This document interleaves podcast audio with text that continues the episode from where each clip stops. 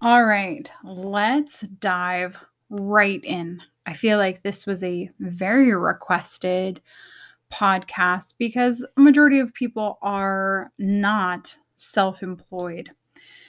So, how can you take everything that we learned this month and apply it to work? Or how can you create or hold boundaries of reasonable expectations within your workplace. So, I want everyone to write down, mentally jot, tattoo it across your forehead, make a sticker, do a little dance, do a little jig, however however you remember things. This one phrase. What would you like me to prioritize? Okay. What would you like me to prioritize?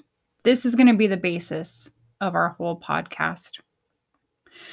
So, I have worked a majority of my working life in a hectic, busy um, environment where you didn't know what was walking through the door.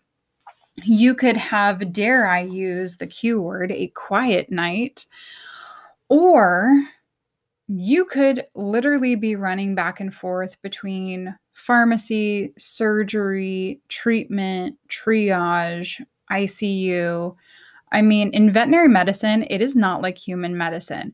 It's not like, oh, I have one department and I'm in that department and I have my assigned patients for the day and I only deal with them. No. It is um quite frankly, a shit show, which is why I left.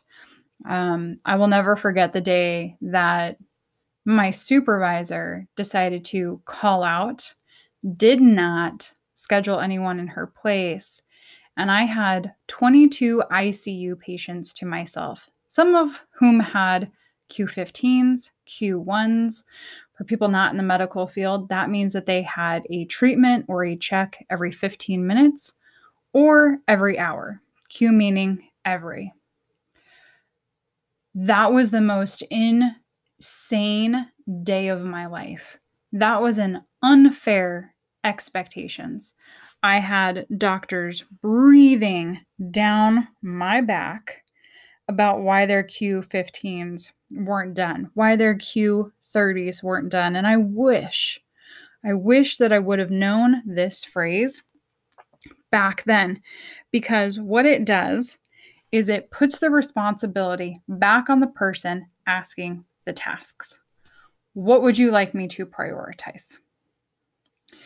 So, when I'm speaking about this, I just want everyone to know that if you don't know me personally or you don't know where I'm coming from on a personal um, background, it's not that I'm speaking out of my butt, you know, and I'm sitting here making my own schedule and I, um, you know, I don't know what it's like out in the workforce world. Believe me.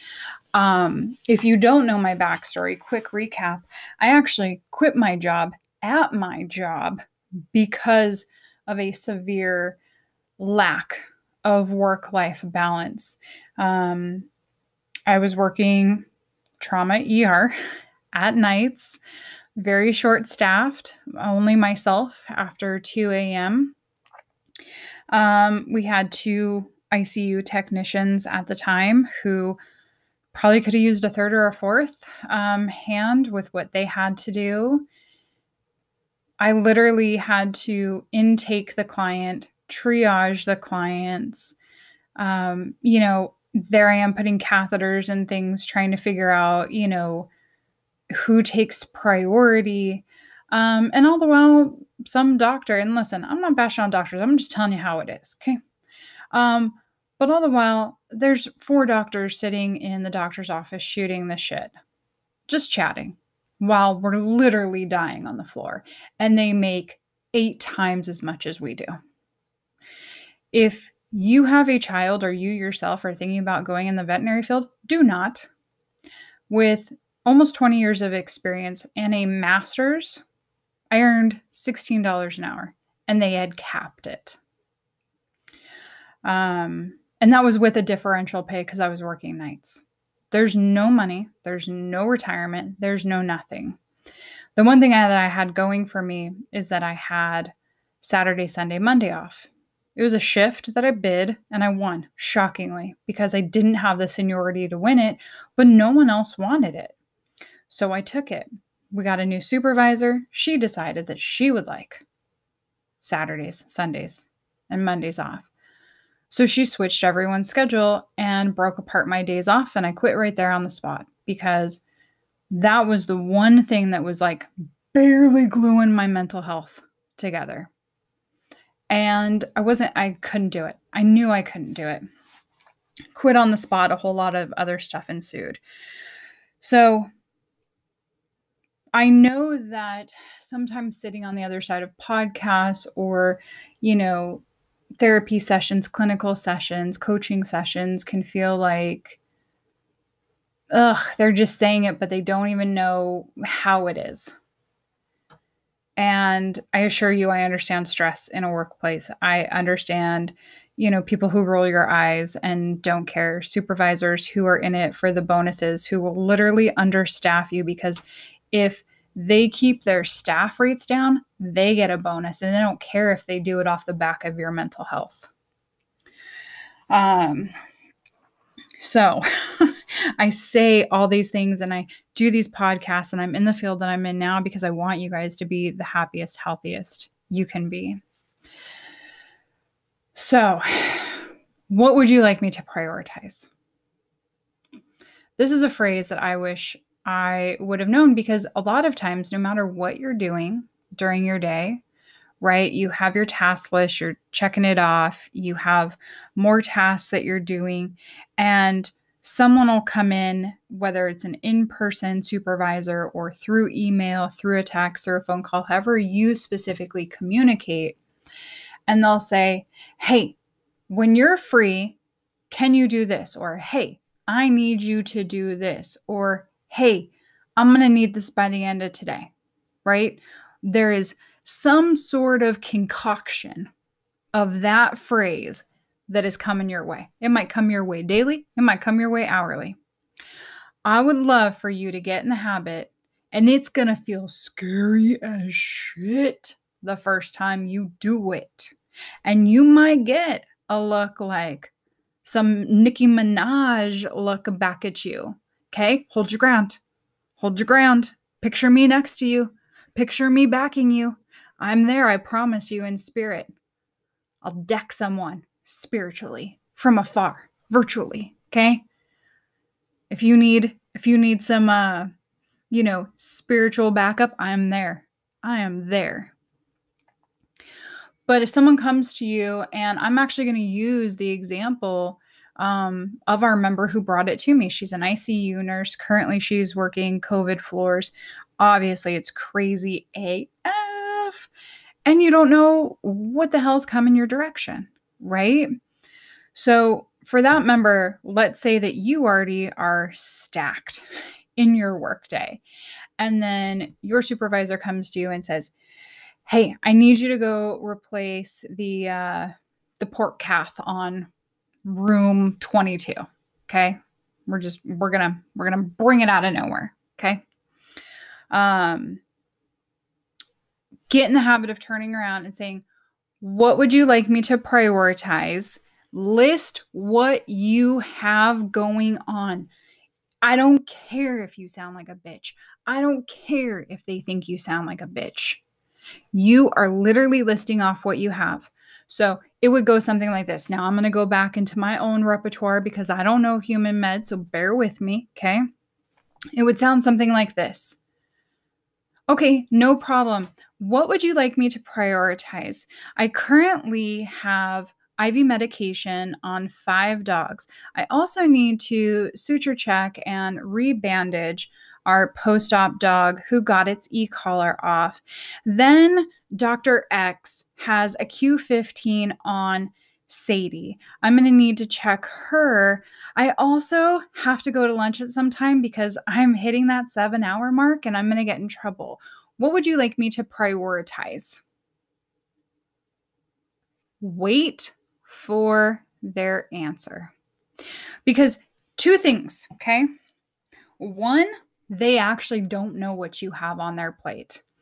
It is our assumption that people know all the burden that we are carrying all the time. Are they our supervisors? Yes. Should they possibly just, I don't know, actually know what's going on with their employees? Dude, yes. But is it possible that they actually can't keep track of 57 people and everything that those 57 people are doing and what they're responsible for? Yeah, dude, that's fair. That's fair. So instead of being in that position of like, this person doesn't care about me and they don't even, you know, they just want to put more, you know, shit on my back. Um, get comfortable using that phrase because they either don't know how much you have going on. That will allow them to see that you actually don't have time, or they will tell you, okay, I'm going to need you to prioritize this catheter replacement. Um, I will have so and so do these other two tasks. Does that work for you? If it doesn't work for you, say it doesn't work for you. That is your working environment. You have a right to a non retaliatory working environment. I'll be the person that's like HR every day on speed dial. Don't care. Don't care what rep I get. Don't care uh, who looks at me cross eyed. Don't care. Now you might care, and and that's totally okay. Conflict might not be something that you're comfortable with. And we talked about conflict last month in our podcast. Conflict is not always bad, confronting things is good. Now, the other thing is that they have in their head what you have to do but they don't actually they're they're not allotting the time you know how we talked uh, this month about scheduling and how we have to have healthy expectations of the hours of our day. And a lot of times we are planning more things than we have hours. That happens at work, whether you work in the medical field or whether you work in a professional field, you work in food service, you work in customer service. You know, someone might think that you have the time to do go backs and um, I don't know a lot of these other terms for more service based, customer service based, but you know, your side work, your go backs, all these things. So start to use that phrase when someone approaches you and says, Hey, I need you to. Okay. I know you're going to start feeling the blood boil. You might even feel the tears behind your eyes coming because you're so overwhelmed. If you feel comfortable with that person, because this phrase does require a little bit of vulnerability, and I would never ask people to be vulnerable uh, with anybody who is not safe. If you feel safe in the presence of the person asking you, I would add in the addition of, I am at my capacity. What would you like me to prioritize? If you do not feel safe with that person, do not use that phrase because I know the fear of it being used against you. But with everything, hey, before you go to lunch, could you X, Y, or Z? Um, you know, it's like, well, what would you like me to prioritize? Doing this task or getting paid here, here in California. I actually, for our listeners who are not in California, here in California, if you don't meet lunch by hour six, they actually have to pay you a um, it's like an additional hour of pay because they didn't meet the marker. And that does happen in medicine.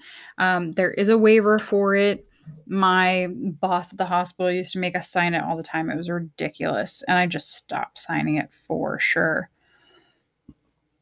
So, what would you like me to prioritize? Would you like me to prioritize going to lunch on time and, you know, us not getting the hit, or would you like me to prioritize this task? You know, oh, I need you to, you know, pick up let's go let's go over to corporate, okay? Hey, I need you to pick up this account. You know, and I I need these figures by the end of the day. Okay, what would you like me to prioritize? I'm already working on four accounts. 3 of them need numbers by the end of the day. I didn't ever work in corporate, so forgive my lingo. If I add this one on, I will need to put another one to the side. So what would you like me to prioritize? Cuz here here's the kicker. The more honest that you can be about expectations of time, you are serving not only yourself, you are serving every other person in that position in your building, virtually working, however it is, right? Especially if you are in a face to face position for other coworkers to hear you or see you say, okay, what would you like me to prioritize? That is going to get everyone else going, like, oh, that's rad. You know what? We all need to do that. We all need to take that stance for our mental health and healthy expectations of time. And you know what? If your supervisor, if your boss wants to come back at you, retaliate against you, like, I don't want you to, uh, you know, I want you to prioritize all of them. Okay. With the time that I have on my shift and what needs to be done I cannot have six priority one tasks.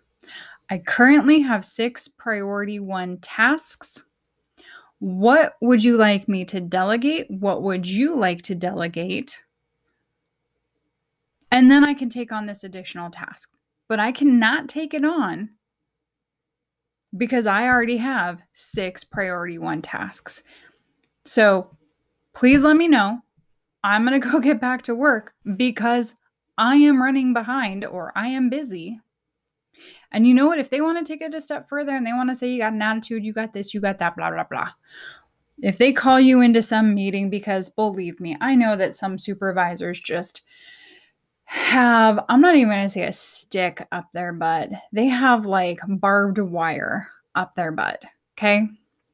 And if someone double crosses them or, you know, doesn't just say, yes, ma'am, yes, sir, they have all sorts of issues. If you get pulled into some closed door meeting, your only phrase, because Lord knows you got to protect your ass with HR, your only phrase should be the tasks that were given to me were not an appropriate expectation. This is what I had to do.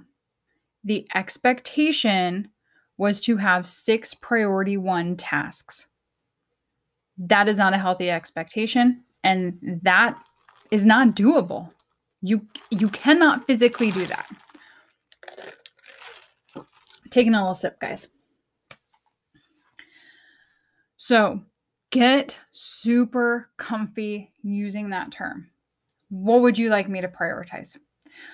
because you aren't running the day, right? Whoever walks through the door, your manager, your supervisor, the person above you, you know, the customers, clients, whatever it is, they're really a lot of times dictating the day.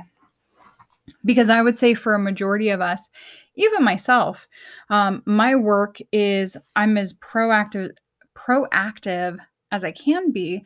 But I would say that a lot of my work is reactionary, where yes, I'm proactive about scheduling out my clients appropriately, giving myself appropriate breaks, ending at appropriate times.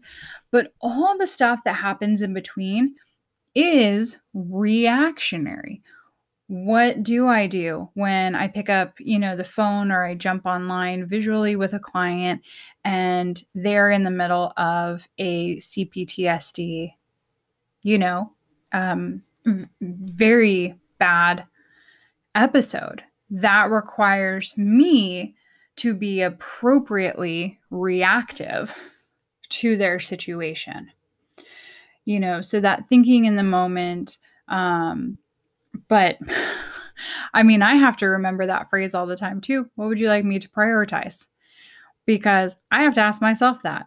You know, when people are like, hey, could you do this for me? Hey, can you do that? Hey, can you pick up the kids? Hey, can you, whatever it is, right? I have to ask myself, like, do I have the time for this? And if I don't, but that is important, what else can I prioritize? Is there anything else to prioritize? The other thing is don't be afraid to say no. I know that's such a bad word. We perceive it as such a bad word. We are so afraid to tell our quote unquote superiors no. But that in itself, hey, can you do this? Or I'm going to need you to this. I cannot do that. I do not have the time for that. I do not have the capacity for that. I do not have the resources that I would need to complete that. Whatever the that is. No, I can't take that on. No, I'm going to need you to find another person. And that doesn't make you bad. It doesn't make you inadequate because you have to think about the scale balance, right? The balance scale. Pardon me. If you are, funny enough, we talked about this in the webinar. If you're to stay up late, do the dishes, all the thing, be angry, and then you're to lose sleep the next day, why? Why do that? So the same thing at work, right? If you're going to stay two hours late. I'm going to use some just very distinct language right now. Fuck your mental health over. Um, you're going to lose that overtime money and taxes, anyways. Let's be honest.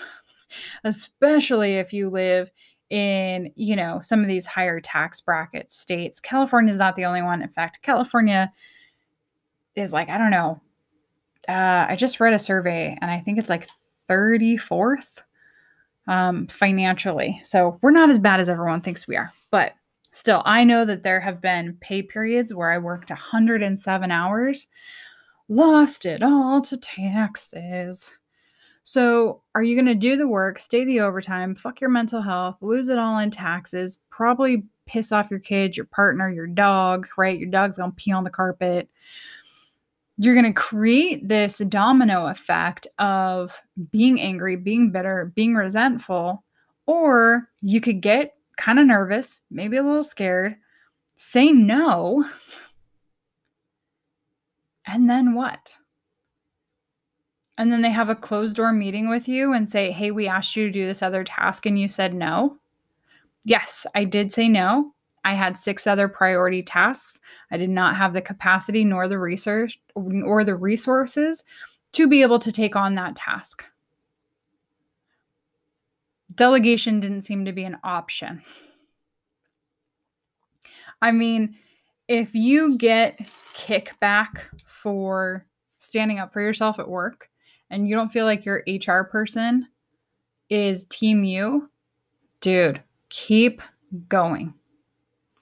I would also say that if you work in a extensively toxic environment, it may be time for you to look for other placement. I've been talking a lot this week, guys. Sorry for my my sips.